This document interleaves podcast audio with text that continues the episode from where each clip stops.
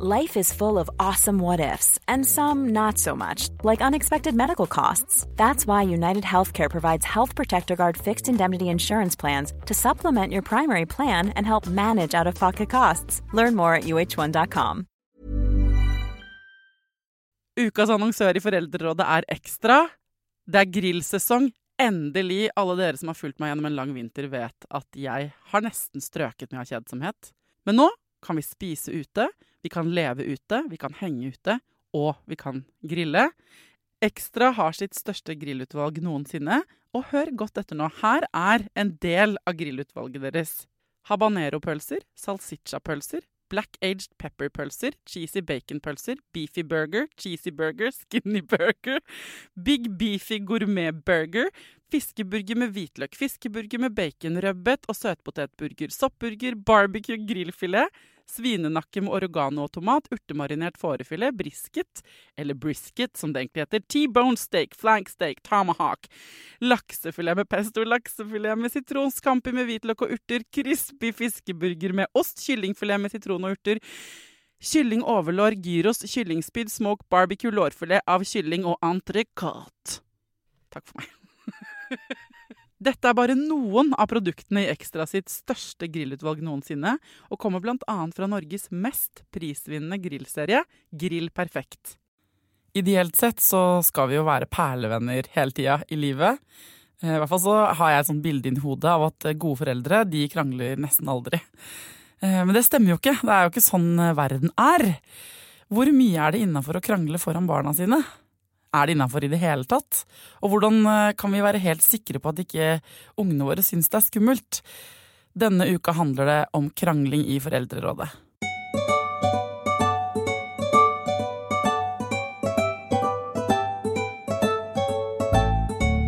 Hjertelig velkommen til Foreldrerådet, psykolog Trine Eikrem fra Bufetat. Tusen takk. Eller velkommen tilbake, da. Mm, takk for det. Du, Noen ganger så krangler jo vi voksne foran barna våre, kanskje til og med. Hvordan syns barna våre at det er? Det er veldig forskjellig. Krangel er jo så stort ord. Det er alt fra at du brøler litt over at det ikke er satt inn oppvaskmaskina med sånn ah, 'Hvorfor har du ikke gjort det igjen?' til at det i verste fall er sånn skikkelig At det går med mot vold, da. Og alt, alt det blir på en måte Når en leser og hører om krangel, så blir alt det litt sånn sausa sammen. Ja. Og det sier seg jo sjøl at de reagerer jo veldig forskjellig på de forskjellige tinga. ja. Hvis Men- vi skulle prøve å kategorisere det litt, da, for det jeg husker er sånn at man kan si når man er voksen, er sånn Vi krangler ikke, vi diskuterer! Ikke Det er sånn klassisk Ja. Og der tenker jeg at man skal høre på barna. Altså Hvis de sier 'ikke krangel', så er, det, så er det ikke noe vits å diskutere om det er en krangel eller ikke. Nei, nettopp. For da, da opplever de det som en krangling. Hvordan skal vi se på det da, hvis vi ikke skal bruke krangel fordi det er så vidt begrep? Da? Hvordan, hvordan kan vi skille mellom de ulike typene? Jeg tror de fleste egentlig sånn, tenker at krangling er at to voksne står og diskuterer krangler i vanlige ting, men når det blir på en måte den derre mer sånn skumle krangelen, da, det er når du begynner å miste deg sjøl litt. Og det har sikkert de fleste kjent på. At det begynner med en sånn som vi, hvor vi kan faktisk si sånn reelt at vi krangler ikke, vi bare diskuterer. Hvor man bare blir ivrig. og Mer sånn type om det er politikk eller ting og tang. At man liksom girer seg opp og sitter rundt et bord.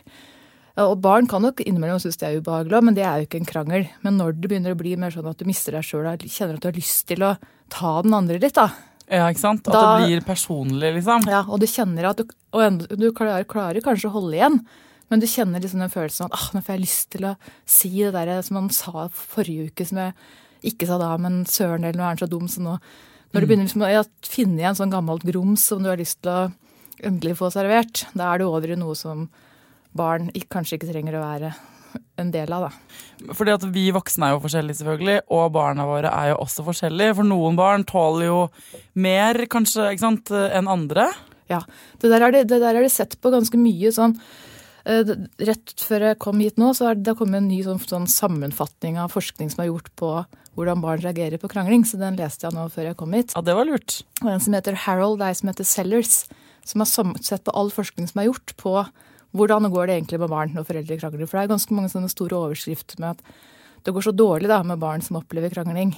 Ja. Og, det, og det kan jo være veldig skummelt for foreldre å høre, fordi at vi kjenner jo på at vi har vært, vært innom det, de fleste av oss, vil jeg anta. Mm. Og det de ser der, er jo det der at, at det er forskjell på barn. Eh, Og forskjell på hvordan krangling, men det kan jeg kanskje snakke mer av utover i intervjuet, men at det er ganske mange ting som både gjør at det kan hjelpe oss litt da, når vi er i, er i den situasjonen at vi begynner å krangle, og hvordan vi eventuelt skal lande i krangler. Ja, men Kan du ikke gå gjennom det, rett og slett? Yes. da? Ikke sant? Ja. For det, det, det her trenger vi å vite, selv om det er lett å se ytterkantene. Det er lett å se at i hvert fall for mange av oss, da, sant? at eh, når du går virkelig over streken, der går grensen, og, eh, og, og det er dumt, men det er så innmari store gråsoner, er det. så tror jeg det er litt vanskelig å ta tempen på seg sjøl. Mm. For man tenker sånn Nei, men det går bra. Altså, Hvis du kunne ryddet litt opp i det Mm. Det som, det som de ser at det er skadelig da, for barn, det er når det er langvarig krangling. Når, når, det, når når man er ordentlig som fiender som foreldre. Eh, når man krangler om barnet, så er det ekstra skadelig. Og når man er nedsettende mot hverandre. Eh, sånn den der stikkekranglinga. Ja. Og, og, og den der um, taushet, sånn taust silent treatment, holdt på å si. Den der når du straffer ved å være stille, den, den går òg inn i den skadelige Ja. båsen. Og er, det er den der fiendtligheten når barna går og kjenner på det. Og når krangler ikke blir avslut- når det ikke er en tydelig sånn avslutning på en krangel. Nettopp. Da, da kan man se, når man følger barn over tid, da, se at, del, at, at da kan man risikere å skade barna sine, da, rett og slett. Ok, så For å gå litt inn i det, for silent treatment skjønner alle eh, kanskje hva det betyr. Altså At man liksom ikke snakker, at man er liksom den furte. Ja, altså, Sånn- og, egentlig litt mer enn furting, at det er sånn, litt sånn aggressiv furting. da. At man ikke snakker om ting, at det bare er stille. Hvor det, At, bare går, ja, hvor det går mer sånn og brummer, liksom. Og, og, Ja. ja. og, og, man merker Det er sånn når du går inn i et rom, så kan du noen gang etter en klanger, så kan du noen gang merke at det dirrer i rommet. ja, Og den, når den liksom er vare, når, den, når barn går og Kjenner på den. på den over lang tid. Jeg er jo sånn eh, ikke sant? Folk ville jo sagt eh, eller kan, kan få inntrykk av at jeg er litt sånn konfliktorientert. eh, tror jeg, eller ikke. Altså, jeg er ikke konfliktsky, i hvert fall. Men det eh, med, eh, har jeg snakket med liksom, søstrene mine om sånn mange ganger. For jeg er den i familien som tar opp ting. Ikke sant? Sier sånn 'hei, dere nå, hva var det greiene der?' og sånn. Og det eh, prøver jeg å forklare folk at det er ikke fordi jeg ikke er konfliktsky, det er nettopp det at jeg eh, kanskje er mer konflikt Bare at, eh, at vi ikke snakker om noe, betyr ikke at det ikke er der. For at jeg går inn i et rom og jeg merker at mamma har tenkt noe om pappa, eller at søstera mi er misfornøyd med et eller annet, så blir jeg sånn eh, Jeg merker det så lett. Og det koster meg da mindre å ta det opp eh, enn at vi skal drive og gå rundt den elefanten i rommet. Ja. Og, det, og det er kjempefint. Og, og, det, altså, Det er ikke alle som syns det. Ja, det kan sikkert være litt slitsomt. Mange som, mange som syns det er kult å bare la det ligge, og som ikke, kanskje er så sensitive på det, og som ikke merker det før Mm. noen sier det høyt. Og så syns de den praten er mer ubehagelig enn å Mm. bare late som ingenting. da. Og der er folk forskjellige.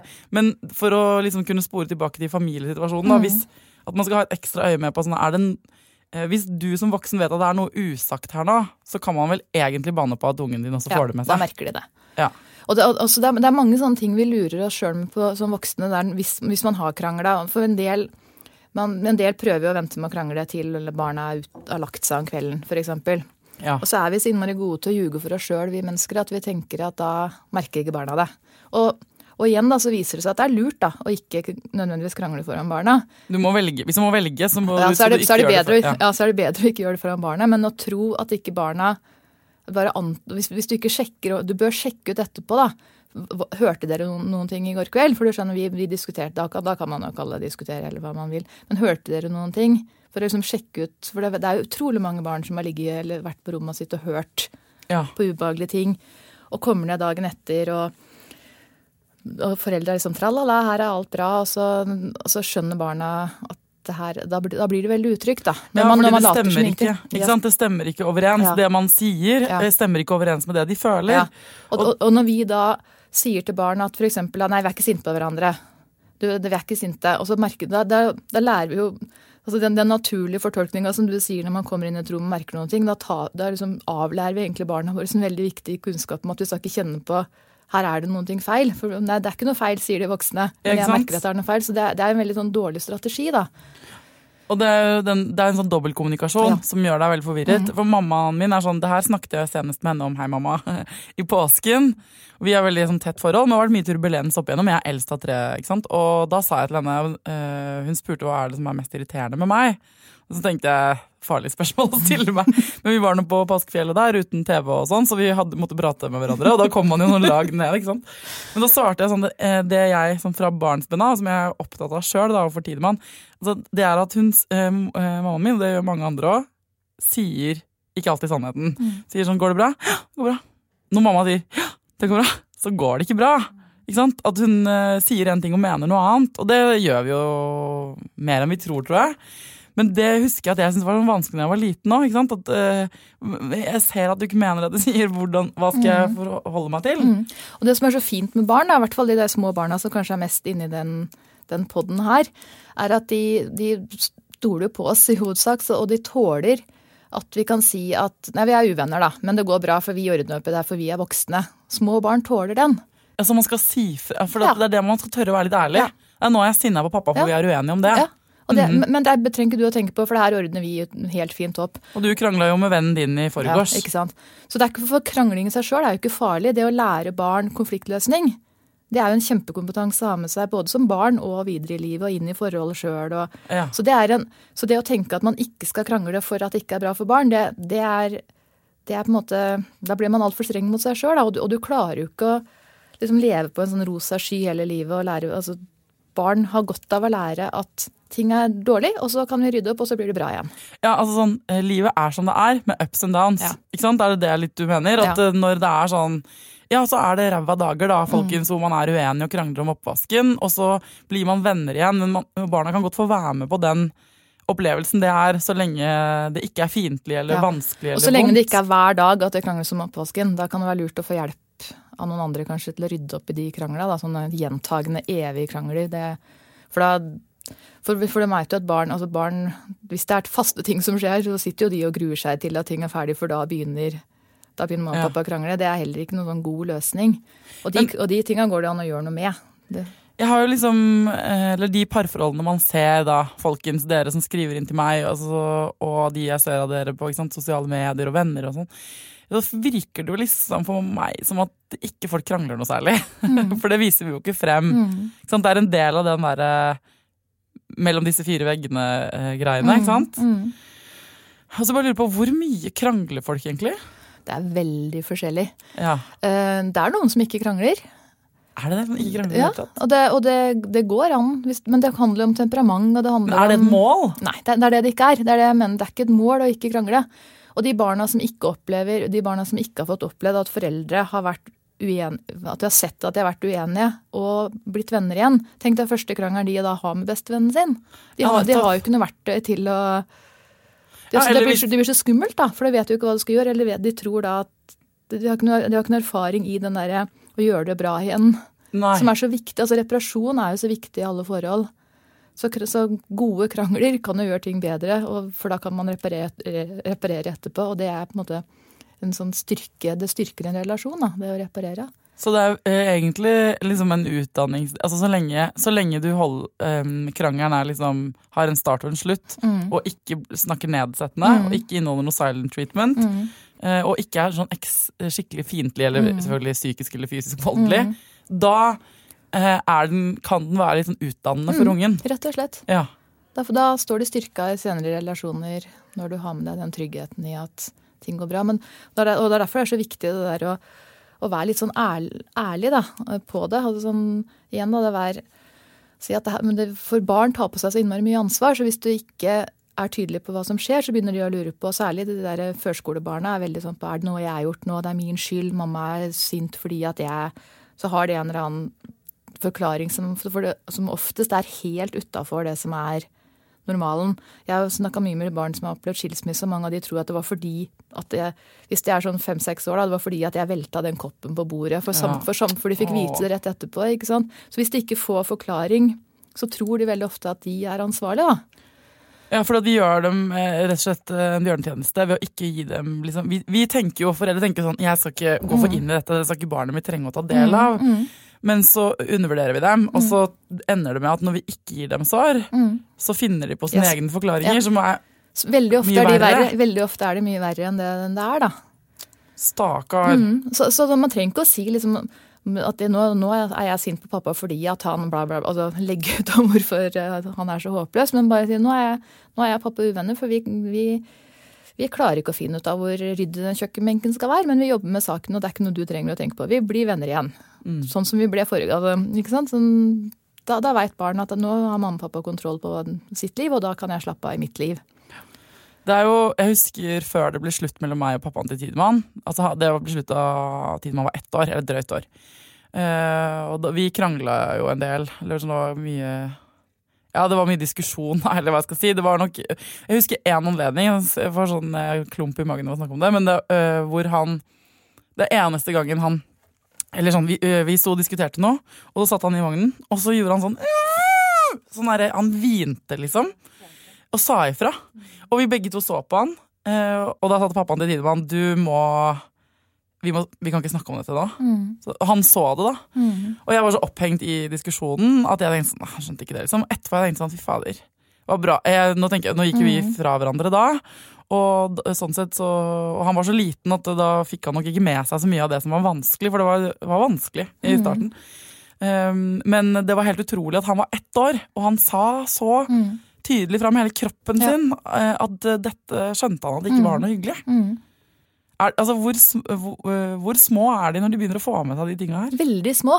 Og da har du målt sånn type sånn kortisol og sånn stressnivå. Og sånn, altså de reagerer noe innmari. Helt, altså egentlig helt fra de ligger i magen, så reagerer de ja. på hvor stressa vi blir, og hvor emosjonelt opprørte vi blir når vi er voksne. da. Så det, det, som er, det, som er, fordelen med de små barna, er at de, de tar ikke med seg den der um, angst eh, min, altså de, lurer, de, lurer, ikke på årsaken til det, men de mister på en måte foreldrene sine. Og det er de liksom lagd til å si ifra at hallo, nå er, nå er dere ikke her for meg. For det, akkurat hvis når vi mister hverandre i krangler, så er, tenker, i hvert fall, tenker jeg det som at da, akkurat i den perioden så er barna foreldreløse.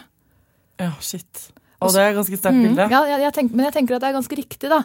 Ja. Hvis du ser for deg han lille, lille, gutten da i vogna, så står dere der oppe, og er ikke, dere er ikke i hans verden i det hele tatt. Nei. Dere holder på med deres. Og da blir barn stressa, og så sier de fra. Og no, dere er heldige da, som har han som sa ifra. Barn som opplever det her mye, kan slutte å si ifra og trekke seg vekk. Ja. Og, no, og, noen barn altså barn har forskjellige strategier ut fra personlighet. Så noen barn merker jo ikke foreldre at de er redde fordi at de går og ordner, liksom, passer på seg sjøl. Mens andre barn går imellom og begynner å ja. Og andre barn igjen begynner med rampestreker for å få oppmerksomheten vekk. Ja, nettopp. Så de har forskjellige noen strategier for å hjelpe for å prøve å få foreldre tilbake igjen til sin Til dem, ja. ikke sant. Mm. Men det bildet der, altså til alle som står enten om du er i et parforhold hvor det er krangling, da, men også i brudd. Vi har jo laget flere episoder uh, for dere som går gjennom eller har vært gjennom et brudd eller står i det. eller noe sånt. Der er det liksom allerede flere andre episoder. Men jeg tenker der blir det veldig ofte mange veldig selvsentrerte og blir mm. opptatt av Jeg husker det sjøl, man blir opptatt av sånn Ja, men ikke sant uh, Hele det der samarbeidet, da. Uh, uh, det er lett å krangle på detaljer. Mm. Du glemte å gi med meg støvlene. Hvordan skal jeg kunne hente i barnehagen når han ikke har mm. ut altså, Sånne ting, da. Mm. og det er mange, ofte mange gode grunner til å krangle. Mm. Men det bildet på at idet du krangler med partneren din eller eksen din, mm. så er ungen din foreldreløs. Mm. Det er ganske og det er ikke for å skremme, eller noe sånt, men jeg, men jeg tenker at det er ganske, det er et ganske Da handler det ikke om barnet ditt. Nei. Men du tror det handler om barnet ditt, for mm. du diskuterer støvlene mm. eller den manglende evnen til å huske matpakka eller hva det mm. var. Eh, men det er ikke eh, Det er din sak ja. med den personen. Ja. Og det som er så dumt akkurat, akkurat i sånn eks-krangling, er at veldig mye av det handler jo om barnet. Og når, da, når det da, som jeg sa i begynnelsen, at noe av det som er mest skadelig for barn, er krangling om dem. Ja så, så, blir det liksom ekstra dumt, da, akkurat. Så det, for det de ser mer og mer på nå, er det derfor har snakket, det har vært mye snakk om liksom, skilsmisse er ikke bra for barn, men mer og mer ser du at det er de konflikta. Ikke liksom brudd i seg sjøl, men konflikta som er det ja. som er skadelig. Og, da, og jeg tenker sånne eksempler sånn som du kom med, det er sånn det viser på en måte, når man vet at det er den type krangling som er skadelig, så det er jo det man krangler om. Man krangler jo ikke om oppvasken lenger da, man krangler jo om barnet. Ja, det er jo helt krise. How would you like to look five years younger? In a clinical study, people that had volume added with Juvederm Voluma XC in the cheeks perceived themselves as looking five years younger at six months after treatment. Look younger, feel like you. Add volume for lift and contour in the cheeks with Juvederm Voluma XC. Reverse signs of aging by adding volume to smooth laugh lines with Juvederm Volure XC. For important safety information and to find a licensed specialist, visit juvederm.com. That's J U V E D E R M.com. Not for people with severe allergic reactions, allergies to lidocaine, or the proteins used in Juvederm. Common side effects include injection site redness, swelling, pain, tenderness, firmness, lumps, bumps, bruising, discoloration, or itching. There's a risk of unintentional injection into a blood vessel, which can cause vision abnormalities, blindness, stroke, temporary scabs, or scarring. Talk to a licensed specialist to find out if it's right for you. Ever catch yourself eating the same flavorless dinner three days in a row? Dreaming of something better? Well, HelloFresh is your guilt free dream come true, baby. It's me, Kiki Palmer. Let's wake up those taste buds with hot, juicy pecan crusted chicken or garlic butter shrimp scampi. Mm. Hello Fresh. Stop dreaming of all the delicious possibilities and dig in at HelloFresh.com. Let's get this dinner party started.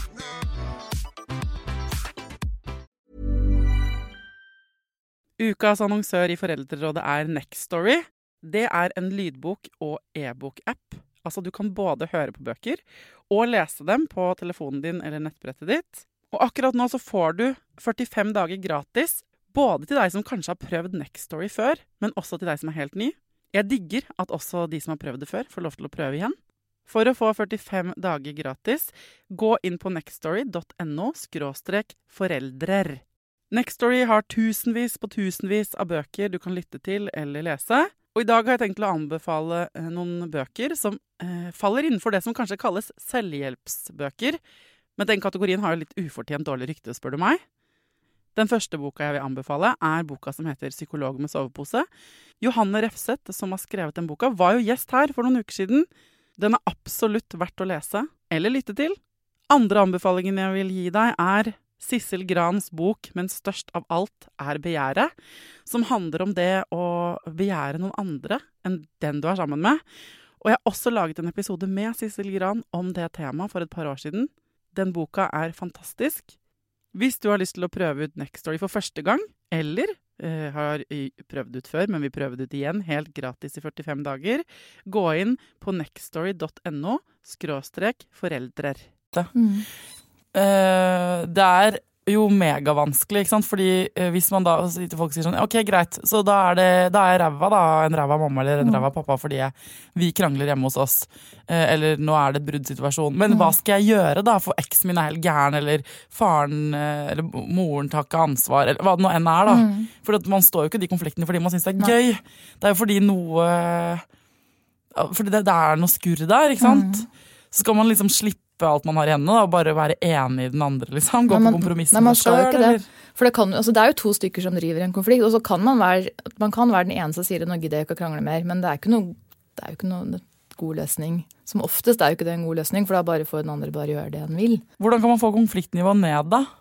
Man, man, min, altså jeg har veldig god erfaring med å være familieterapeut i familievernet. Da. Det er jo sånne ting man jobber med. Ja. Så det å be om hjelp, og få andre strategier, og få løfta litt opp, og få litt sånn utaforblikk på hva som er hva må man leve med, og hva er det viktig å ta opp, og finne en struktur på hvordan man tar opp. ja hvis vi du kunne gitt oss en liten one-on-one på det, da. Hva er det man, hvis man står i en konflikt? Og nå blir det, sånn, Vi har ikke et konkret eksempel, Mm. men hvis man står i en konflikt, hva er det første man kan gjøre? rekke å få kobla på um, cortex, holdt på å si, i forhold til om er det, er det her noe vits. Nå kjenner jeg at jeg er sint, men er det her så viktig at jeg skal ta det opp akkurat nå, akkurat her og nå? Ja. Prøve liksom øve seg sjøl på å rekke å tenke det. For akkurat, så hvis, man- for hvis man ikke rekker å tenke det, så kan de støvla være det viktigste i verden, som man bare må få sagt ifra med en gang. Men sånn objektivt sett så er det veldig sjelden at støvler er så viktig at det fortjener en kjempekrangel. ja. Men så kan det være liksom hundrede gangen de støvla blir glemt. Men da, da får man sier man det handler jo egentlig ikke om de støvlene. Nei, og da Yes. er det sånn, hvis ikke det handler om de støvlene, eller den oppvasken og sånn, mm. hva handler det da om? Skal man da ta et steg tilbake og så tenke seg litt om, da? Da skal man ta et steg tilbake og tenke seg om. Og det, og det er, altså Motivasjonen for det da, det er litt det jeg snakka om i stad. Altså da, det å være en tilstedeværende forelder og huske for seg sjøl at altså, er det verdt å sprekke nå for det her, hvis jeg nå må bruke resten av kvelden på å trygge barnet mitt og roe barnet mitt. og og sjøl om, om reparasjon er viktig og bra, så skal man, hvis man hele tida må holde på med det, Ja. så er jo ikke det, da er det jo ikke bra. Så man må på en måte velge, man må virkelig velge sine kamper, da. Og så, må man eventuelt, da, hvis man får, ja, får hjelp da, til å snakke om det underliggende som gjør at man sprekker på hver eneste lille sånn glemt genser og glemt, glemte støvler. Eller, Ja. Eller hva det nå er, da. ikke sant? Da kommer vi ikke på så mange morsomme eksempler der, men eh, det er, man kan jo krangle om hva som helst. Man kan, man kan, ja, jeg har vært, eh, som sagt, jobba, som parterapeut i ja, veldig, veldig mange år. Man kan krangle om alt. Absolutt alt. Stort Hva, hva er det vi krangler mest om? Sånne her, eh, mest idiotiske tingen vi norske familier krangler om, etter din erfaring? Syns, altså, egentlig syns jeg ikke så veldig mye av det er idiotisk, fordi at når du da begynner å som, hvert fall som terapeut, da, så, så er det jo alltid noe annet. Og det under er jo Der er det jo mye spennende man kan jobbe med, da, på en måte.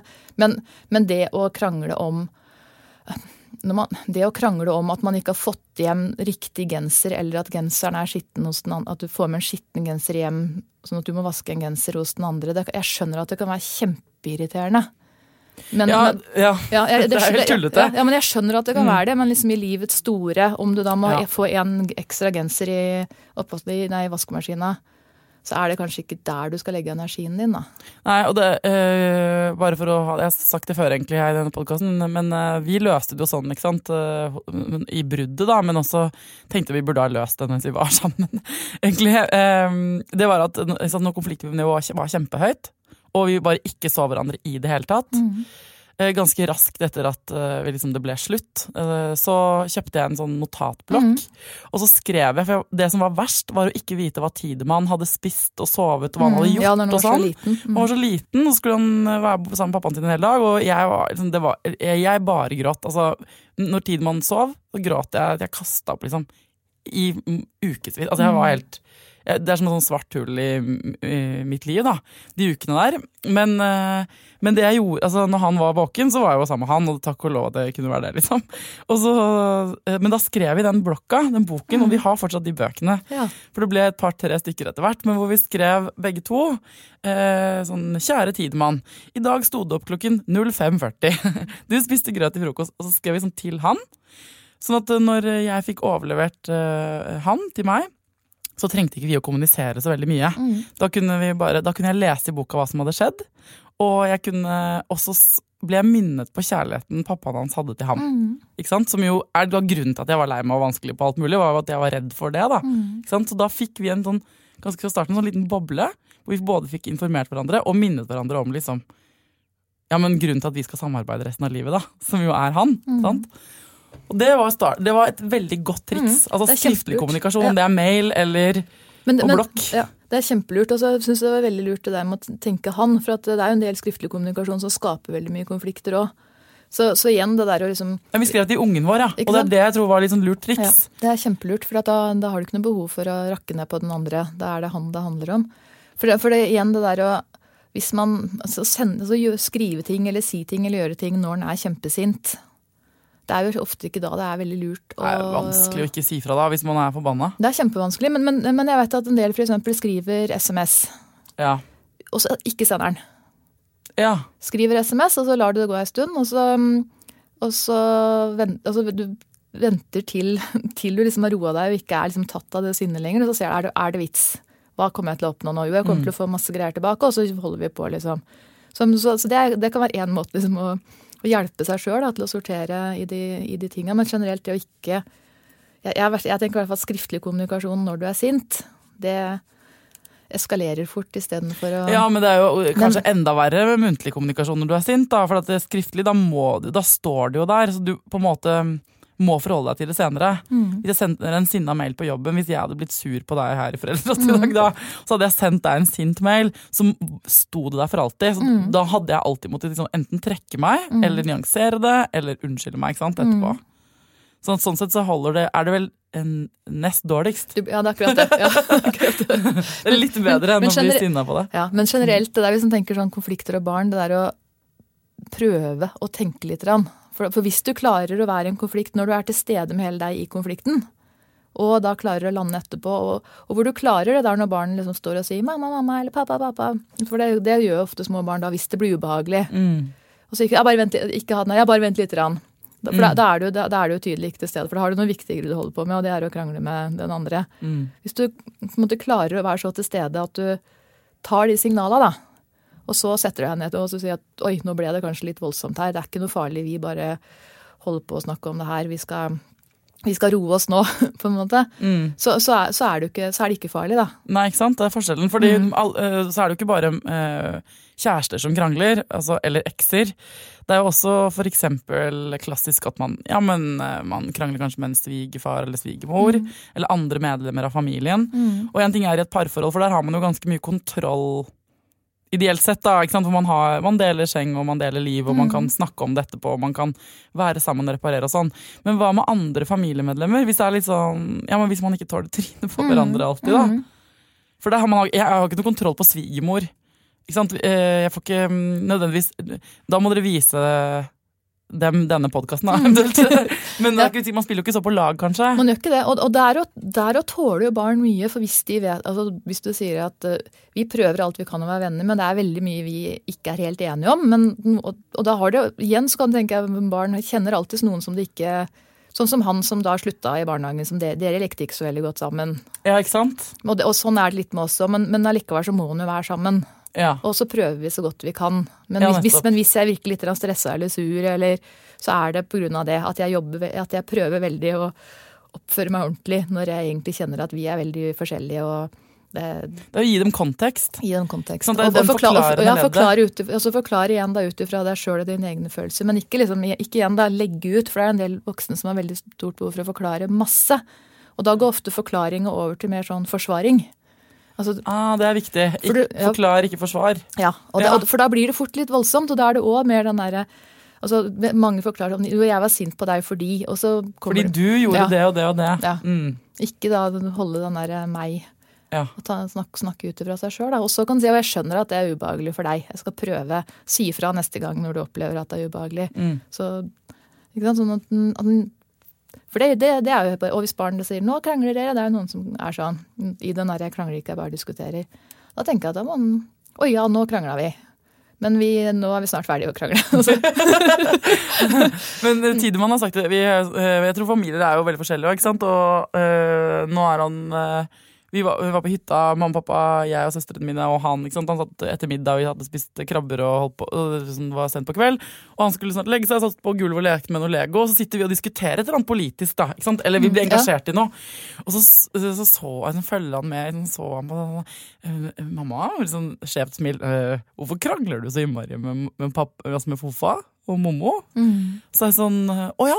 Nei, dette er ikke krangel, nei! Gutten min, det er velkommen til familien Klingenberg.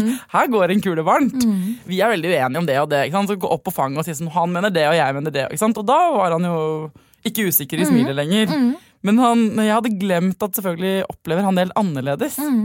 For han har ikke vært med på Nei. så mange sånne voksne diskusjoner. Nei. og det er, jo veldig, altså det, hører, det er jo veldig likt når du blir superengasjert og skal overbevise noen. Det er jo det krangling går på Ja. veldig ofte. At man skal overbevise noen andre om at jeg har rett. Ja, ja, og faren min kan være kjempeirriterende, ikke sant? så jeg må, man må sette ham på plass. Nei, men altså, eh, så da, og da er det ikke noe farlig i det hele tatt, ikke sant? så når lenge de forstår konteksten og det blir god stemning etterpå.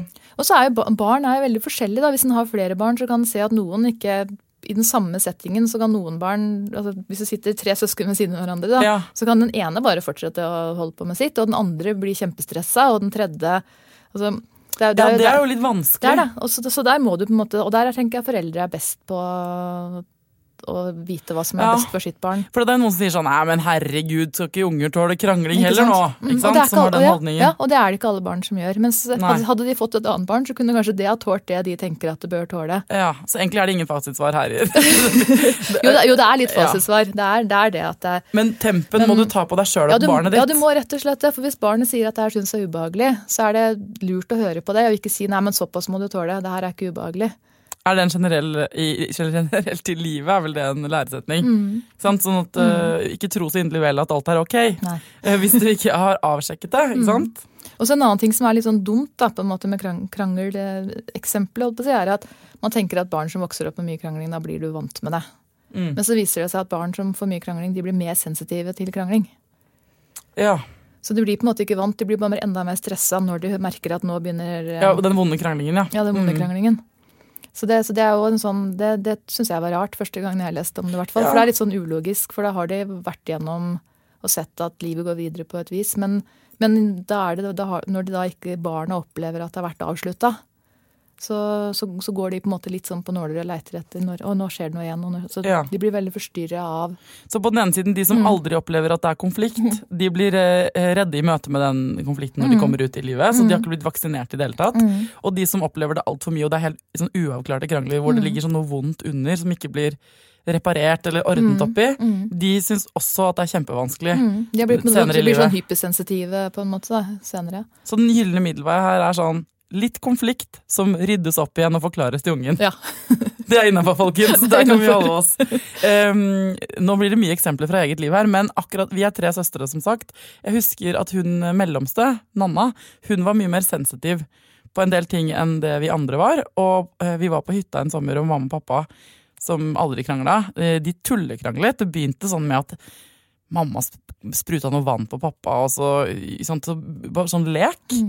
Og så eskalerte det, og foreldrene mine var unge og spreke. Og det endte med at pappa liksom jagde mamma rundt med sånn haveslange til latter og rop. Men Nanna ble livredd. Hele seansen kommer hun aldri til å glemme, og ikke jeg heller, fordi hun hylgråt mens pappa bar mamma ned på brygga og skulle kaste henne i sjøen. Da. Det var jo en nydelig sommerkveld. Og det var bare, jeg syntes det var kjempegøy, og minstemann syntes det var kjempegøy. Og hun i midten var pissredd.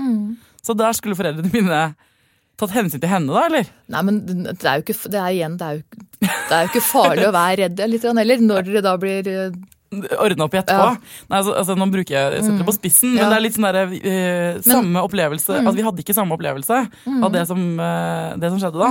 Så hvis, de, så hvis de da bare har sagt at det det er ikke noe gråte Slutt å gråte. Ja, mm. Nei, det gjorde de ikke da. Nei, ikke sant? Men, men hvis de hadde gjort det, så hadde det hadde vært litt dumt, da.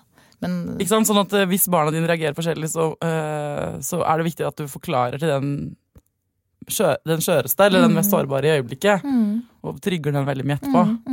For ellers så, kan, ellers så må man jo holde seg veldig sånn um, picture perfect. ja, så vi er, vi er jo mennesker, og jeg er så innmari opptatt av det der med altså Reparasjon er så undervurdert, da. Jeg er så Ja. opptatt av det. Så det er lov å Vi gjør feil hele tida. Ja. I hvert fall gjør jeg det. ja Digg at du sier eh, 'jeg gjør aldri feil'. Jo, jeg gjør feil hele tiden. og det, og det, men det da å si liksom Oi, nå, det her ble dumt. Nå begynner vi på nytt igjen. Eller unnskyld. Eller åh, gud malla. Nå Og der skal man forklare, ikke forsvare. Forklare, ikke forsvare. Og ikke, ja, i hvert fall noen sånn, til sånne små. De trenger ikke noen sånn lange For det, forsvaringer blir ofte for lange og kompliserte. Ja. Men bare si at oi, nå ble det dumt, jeg trodde at det, eller nå, det her trodde jeg var morsomt, men jeg så at du ble redd, og det, Ja. det, var, det var dumt, for det her var egentlig ikke noe Det var ikke meninga mi at du skulle bli forstyrra nå, liksom. Så egentlig sånn, eh, så kan man krangle. eh, Det er greit å krangle, det er vanlig å krangle, og det kan være en lærings, eh, få en læringseffekt, kan ungene våre få av den kranglinga. Så fremt eh, den er forståelig og ikke vond. Ja. Og, ikke, og, og, hvis, og hvordan man måler at den er vond, er jo om barnet ditt syns det er vondt, men også kan man vel kjenne det litt inni seg sjøl, eller? Man kan nok det. Og hvis du liksom kommer i den der, når, når, når du blir den der som jeg sier sånn barna, mister, når barna blir foreldreløse, så er det ofte sånn der hvor du begynner å karakterisere den andre og den er alt Og bare å karakterisere den andre igjen. Si som at «Åh, du er så dum, alltid så du, Det her skjer alltid, du har aldri tatt deg middagsbordet. Altså, alltid er det du, alltid er det jeg som må rydde. liksom. Mm. Det er sånn, det er jo aldri, no, aldri noe som er alltid, aldri. Ikke sant? Og, så det, er, det tenker jeg er et sånn eksempel på. Da, da er det liksom utafor. Da bør man eh, Enten det, eller at du sier sånn Det gjør ingenting, det. Nei, det blir koselig, det, den hytteturen. Bare dra, du. Den dobbeltkommunikasjonen der, eh, den er også sånn Ja. øh, vanskelig. Ja, ikke ålreit. Vi, mm. vi har noen ting i min lille familie med meg og Tidemann og katten vår Knut da, som er innafor å bli sure for. Eh, Tidemann blir veldig sur når han blir varm. Han blir ordentlig sint når han blir varm. Og jeg blir veldig sur når jeg blir, sur når jeg blir sulten. så eh, der er vi liksom Men det har vi snakket om så mye at der er det et rom for å være urimelig, begge to. da, Oss imellom. Der krangler vi. eh, Da, eh, og det er ofte liksom i stressa situasjoner og sånn. Og der har vi liksom fått, fordi vi har snakket om det flere ganger sånn Ja, men jeg var jo sulten. Ja, det var du, mamma. Du var skikkelig sulten. Og da blir jo du kjempesur, akkurat sånn når jeg blir varm. Ja, det, sant? Så det er jo veldig sånn, har sin kontekst, da. Så hvis man har noen sånne ting, som hvis man vet som familie at når vi skal dra til hytta Typisk Ja. situasjon. Vi, vi er ferdige der med forskjellig tempo ut døra, og da blir det sånn- alt har Sant? Det skal noen unger og kanskje en hund og masse bager, og man skal inn i rushtrafikken, og man skal ut av ikke sant? Og alle har sånne forventninger om at det skal være dritkoselig samtidig. Der er det, det er jo noen sånne steder hvor man vet at her kan det bli Ja. krangel. Og da kun, kan man jo kan, kan man da kanskje liksom si sånn også snakke om det Ja. som et fenomen Ja. i familien. Ja. At vi vet at nå blir det en time med helvete, på å si, men etterpå så veit alle at det blir koselig. Og så, Ja. og så er det bare sånn det er i vår, i vår familie. er det sånn, liksom. Og så kan man si sånn ja, men nå var det jo bare tre av oss som krangla. Ja. Nå er det ganske bra jobba. At man liksom kan omtale det litt sånn, for det ufarliggjør det jo Mm. Kanskje litt, da. Ja. Mm. Men eh, hvem er Altså, hvor er det Hvis man kjenner nå og sitter og hører på dette og tenker sånn fader, jeg er litt usikker på om vi er innafor. Mm. Eller, eh, ikke sant. Eh, Kanskje er det sånn at den ene i forholdet opplever det som problematisk, og den andre ikke, da, Mm. av de voksne. En, eh, hvor lav terskel er det for å be om hjelp? Det er, det er en veldig lav, Man bør ha en veldig lav terskel for å be om hjelp. Det som, i hvert fall min erfaring, er at folk har gått altfor lenge og prøvd før de ber om hjelp. Og hvis man ber om hjelp tidlig, så trenger man kanskje bare en time eller to. da. Ja. Og så har man liksom funnet ut av hvordan de skal gjøre det. Så det, det trenger ikke å være en sånn kjempe Det blir sånn kjøre, noen kjøretimer, på en måte, mer enn at det blir en sånn Ja. langvarig terapisession, liksom. Så, så be om hjelp. Og, og særlig det derre gjentagende hva, for man har, det, er sånne faste ting som ofte som par krangler om. Så hvis man har de der gjentagende krangla som man veit at åh, nå er vi der, men jeg klarer ikke å komme ut av det, så type krangelen, der er det veldig god hjelp å få. altså. ja. Bra kurs. Det er en sånn kursserie som heter Bufferkurs, som er for par som krangler, men vil være sammen. Som er, som er på rundt omkring i hele Norge, som er kjempebra. For det, jeg opplever at det er litt sånn at folk har sånn her, eh, at det er et nederlag Ja. liksom, å gå til parterapi. At det er et nederlag å gå til familievernkontorer. At man er redd for å bli sett på av noen andre. ikke sant? Og det er ikke noe nederlag i det hele tatt, og det er så utrolig god investering. Og særlig de som kommer tidlig, er så fornøyde med det. Jeg har gjort en sånn brukerundersøkelse nå, de er kjempefornøyd med å, få hjelp. Egentlig så burde det være litt sånn her obligatorisk, tenker jeg. Ja, Ja, har Sissel, Sissel Gran snakker jo om det, det der å ha sånn eh, service på forholdet, sånn som du har på bilen hver, når du skifter dekk. Ja, liksom. I foreldrerollen, ikke sant? At du burde ha sånn grunnkurs mor og far. Mm. Eh, eller, ikke sant? Når du får barn. Som jo på må eller da hadde det ikke vært noe da hadde vi ikke hatt noen podkast, da. Men sånn, Mm. eh, dette er det du må vite. Og så på kjærlighet sånn eh, Er vi kjærester? Ja. Det er offisielt på Facebook. Ja vel, nå er vi sammen. Da må vi gå og ta en time. sånn som man gjør. ikke sant? Man forbereder seg så innmari mye på veldig mange andre Mm. ting, og så tar man sånne relasjonelle forhold sånn for gitt at man skal fikse. Og det, som, og det som er igjen med den forskninga, som jeg sa, det som de har blitt mer og mer opptatt av, er at det er den, relasjon, altså det er den relasjonelle kranglinga, holdt på å si. Det er, når du har sett på hva som er skadelig for barn, er det jo, da er det jo mellom foreldre. Og før så var det mer Det, det kom ikke så tydelig fram, da, men nå ser du at det er mer og mer at barn får med seg det vi gjør. Så det er ganske Så når det ikke er bra, så er det egentlig ganske alvorlig, rett og slett. Da skal, Ja. da, det når, når det er alvorlig, så, så skader man barna sine. De får dårligere psykisk helse, de gjør det dårligere på skolen, de får dårligere fysisk helse. Det er egentlig ganske sånn Man kan bli litt skremt da, når man leser det, men, men jeg tenker at hvis, liksom, hvis folk gjør litt det vi har snakka om nå, så, så skal man ikke ha dårlig samvittighet. men, men, men bak der på en måte, så er det et ganske sånn, alvor, det er et ganske sånn alvorlig bakteppe. Ja, for vi, altså, vi tar på ungene våre hjelm, og vi sant, tar på den vinterklær, og vi Mm. passer på dette med denne matboksen og de støvlene i barnehagen og sånn, da. Mm. Men de tinga der er egentlig mindre viktige enn hvordan vi altså, om, eh, Det hjelper ikke så veldig mye, på en måte, da, for Mm. å si det litt på spissen, at vi gjør alle de tinga der hvis det er dårlig Mm. stemning hjemme. Rett Og hvis det er silent treatment og isfront eller høylytt krangling. Så, så det er viktigere enn det.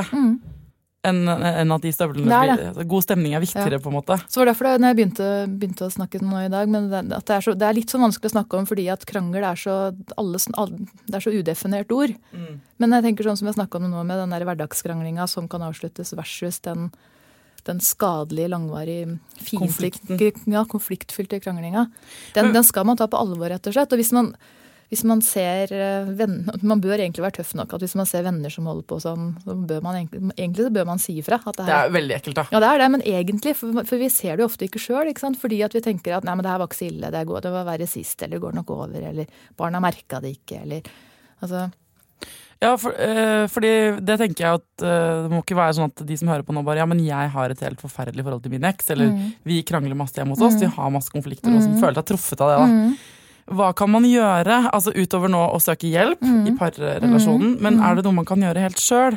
Hvis man allerede er i den situasjonen, man allerede oppdager at ungen min har det ikke noe bra. Altså, det, Mm. det, der har vi, det der får vi ikke til. Hva kan man gå hjem og gjøre i dag, liksom?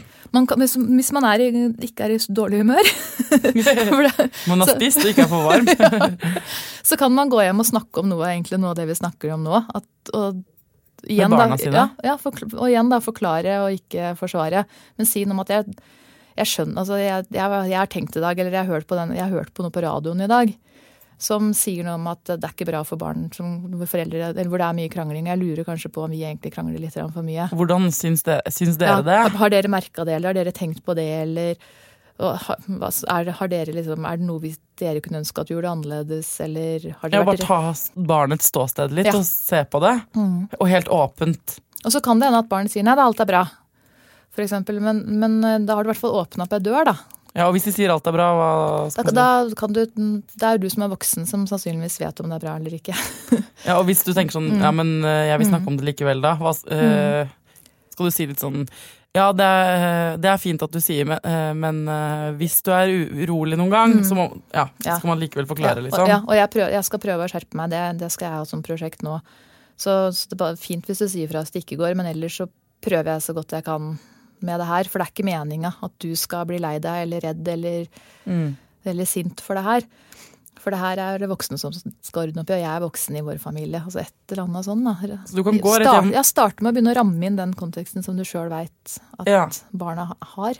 Og da skal du ha én ting i hodet. Som du må ikke begynne å forsvare deg. Mm. Eller forklare for mye. Sånn mm. der, hvis det er sånn Nei, men det er fordi pappa har gjort det, eller mamma har gjort det. Altså, ikke gå inn i den. Mm. Ikke den i det hele Men si jeg skjønner at det er vanskelig at de krangler. Mm. Eh, Det skal jeg jobbe med at de ikke skal gjøre. Vi kan snakke om at de krangler. Mm. For det er jo å åpne Ja. den, den porten, den døra der til at vi kan snakke om kranglinga som Ja. fenomen. Ja. Til barnet, da. For det er jo kanskje tryggende i seg Ja. Og barn er jo kjempefine i forhold til sånn å snakke om Man kan liksom tenke Oi, da kom krangelen på besøk igjen. Filler'n. Vi klarte Ja. ikke å holde Den sneik seg inn samtidig som vi gikk inn døra fra barnehagen, liksom. Åh, søren, og i morgen så skal Ja. vi Så du kan på en måte, til og med med små barn, liksom gjøre det til litt sånn prosjekt, da. Gi den et navn, liksom. Mm. Ja, det er lurt. For da blir det, det Poenget er at eh, det som er forklart og satt i kontekst, og, for, og liksom, det er ufarliggjort, på en Mm, måte. Det er ufarliggjort. Så betyr det ikke at man er ferdig da, men det er i hvert fall en veldig god start, da. Mm. Og så må man sjøl kjenne etter om man trenger mer Ja. hjelp. Og så når du har, så eh, Gå hjem og snakk med ungen din. Hvis du er i tvil Mm. om ungen din kanskje, Hvis du sitter nå og tenker sånn Jeg lurer kanskje på om min unge syns det er vanskelig. Mm. Noen ganger. Da, hvis du er i tvil, hvis ikke du er helt sikker på at den ikke har noe problem med det, så skal du ta den praten. Ja. Og ikke, Og ikke spør da om ha- har du et problem eller ikke, men bare an, hvis du er i tvil, så anta at de har et problem. Ja. Og så Og åpne opp den døren. Ja. Vis at vi kan snakke om kranglingen, og jeg er her for deg. Og så skal du ikke Hvis du Det er starten. Da har du på en måte safa litt. Og så må du jo selvfølgelig prøve å finne en måte å få løst denne konflikten på. Og da kan man jo eh, først se på litt sånn, eh, som du sa i stad, sånn hva er dine viktige kamper? Hva er, det du, hva er det viktigste for deg? Hva er det du kan legge fra deg som uansett ikke fører fram? Og kan dere få hjelp? Enten eh, hvis dere er sammen, eller om det er ekser, eller om det er svigerfar du krangler med. Da. Og så er det ikke farlig, ikke sant? Å, eh, krangle. Altså sånn eh, det, så, det er ingen som krever det, det er deilig at du sier det også, at man, det er ingen som krever at man skal være sånn plastikkfamilie som smiler og baker cupcakes. Gå med forkle og sånt. Nei, definitivt ikke. Det er ingen som krever det. Men, men det som på en måte men, Så hvis man lager rom til at det er forskjellige opplevelser i den familien, og at det er greit, så kan vi egentlig gjøre ganske mye Ja, det er det det handler feil. om. Mm. Mm. Er det noe um, til foreldre som krangler der ute? Er det noe liksom et siste råd du har lyst til å gi dem?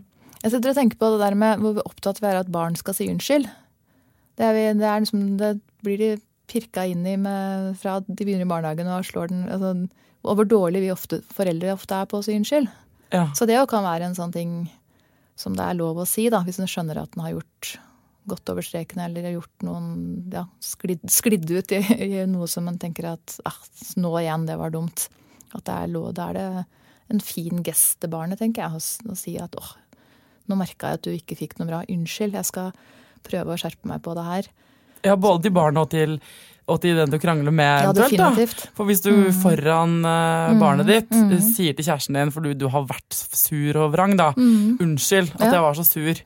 Nå var ikke jeg For da, barnet copy-paster, vet er du. Så de kommer til å lære seg å si Ja, unnskyld, de Så òg, det, da. det copy-paster på hvordan vi løser konflikt, og de copy-paster veldig på at hvis vi ikke løser konflikt. Så barn som opplever mye konflikt, de krangler ofte mer med venner og søsken. og altså Det sprer seg, da. Mm. Og det også, men hvis de da lærer seg gode avslutningsstrategier og reparasjoner, så copy-paster de det òg.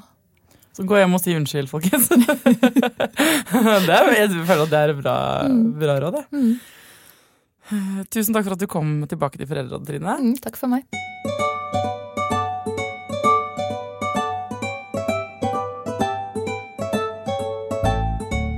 Jeg blir uh, veldig takknemlig når dere, de av dere som gidder å ta opp lydklipp på telefonen. Jeg vet at det er litt stress. Og så er det mange som skriver sånn Jeg har tenkt på å gjøre det lenge, men jeg har ikke turt å gjøre det. Eh, til dere vil jeg si tusen takk for at dere gjorde det likevel. Og til dere andre, eh, jeg trenger de lydklippene. så vær så snill, hvis du har eh, en telefon med lydopptaker på, det har de fleste, så åpne opp den appen, og så tar du opp din egen stemme, hvor du forteller meg hva du syns er imponerende med andre foreldre. Jeg blir så glad for å få det. Det er skikkelig koselig da, å dele ros, sant. Det er megakoselig. Så når du har tatt opp det lydklippet, så sender du det til meg. Sånn det er. Det gjør ikke noe om det blir for langt eller rart. eller sånn. Jeg kan redigere det. Så sender du det på, til meg på mail. thea.klingenberg at. Eh, Jeg elsker spesielt alle dere som, som sender meg et sånt lydklipp. Eh, Derfor så elsker jeg da Andreas. Han har nemlig sendt meg noe skryt.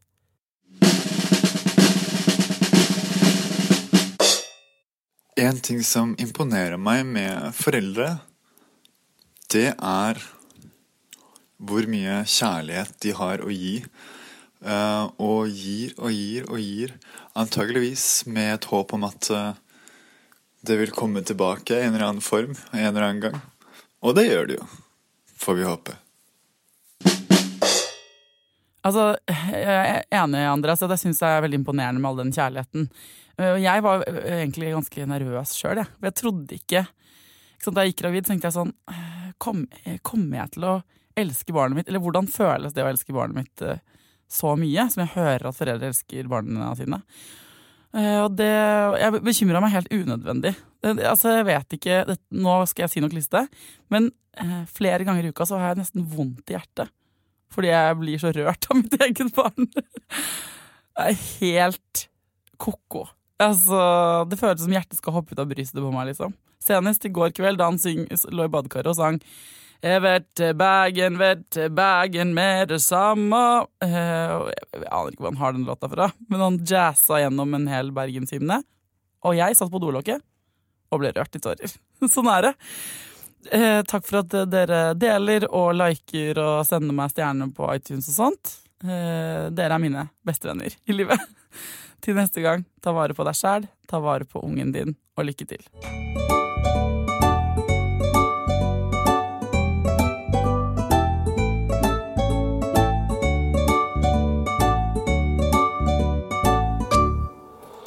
Produsert av Rubicon.